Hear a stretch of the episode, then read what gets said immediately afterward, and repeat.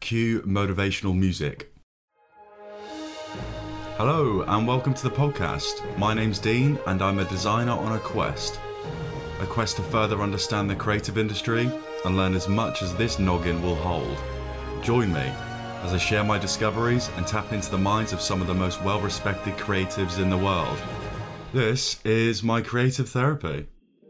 Welcome to the first episode. Just wanted to use this first episode to tell you guys a bit about myself and why I'm doing this.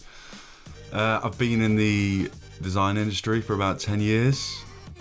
I started in sign making, then moved into branding, working with existing and upcoming brands, then editorial, where I was making a lot of magazines for sports brands, and now I'm working primarily in information design, but also creating a lot of content for social media, as well as making sure I'm aware of trends and movements within social, because things change so quick.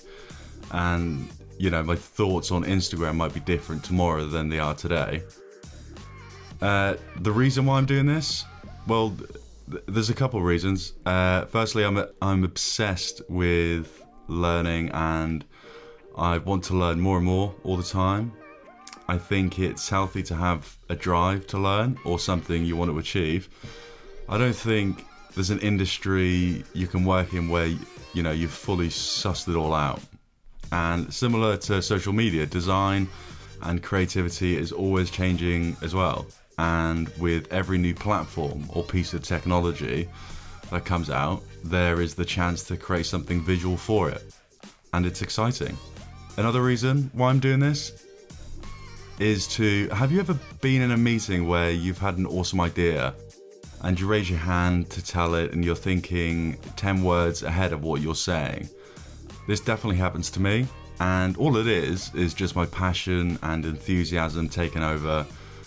But it can be annoying as hell when you're chatting through ideas or even just talking with other creatives. And one of my goals is to try and eliminate that block and control my passion and enthusiasm and just have clarity in the way I express my ideas and thoughts. So that's it. I should have put some emotional music or something behind that. That was deep.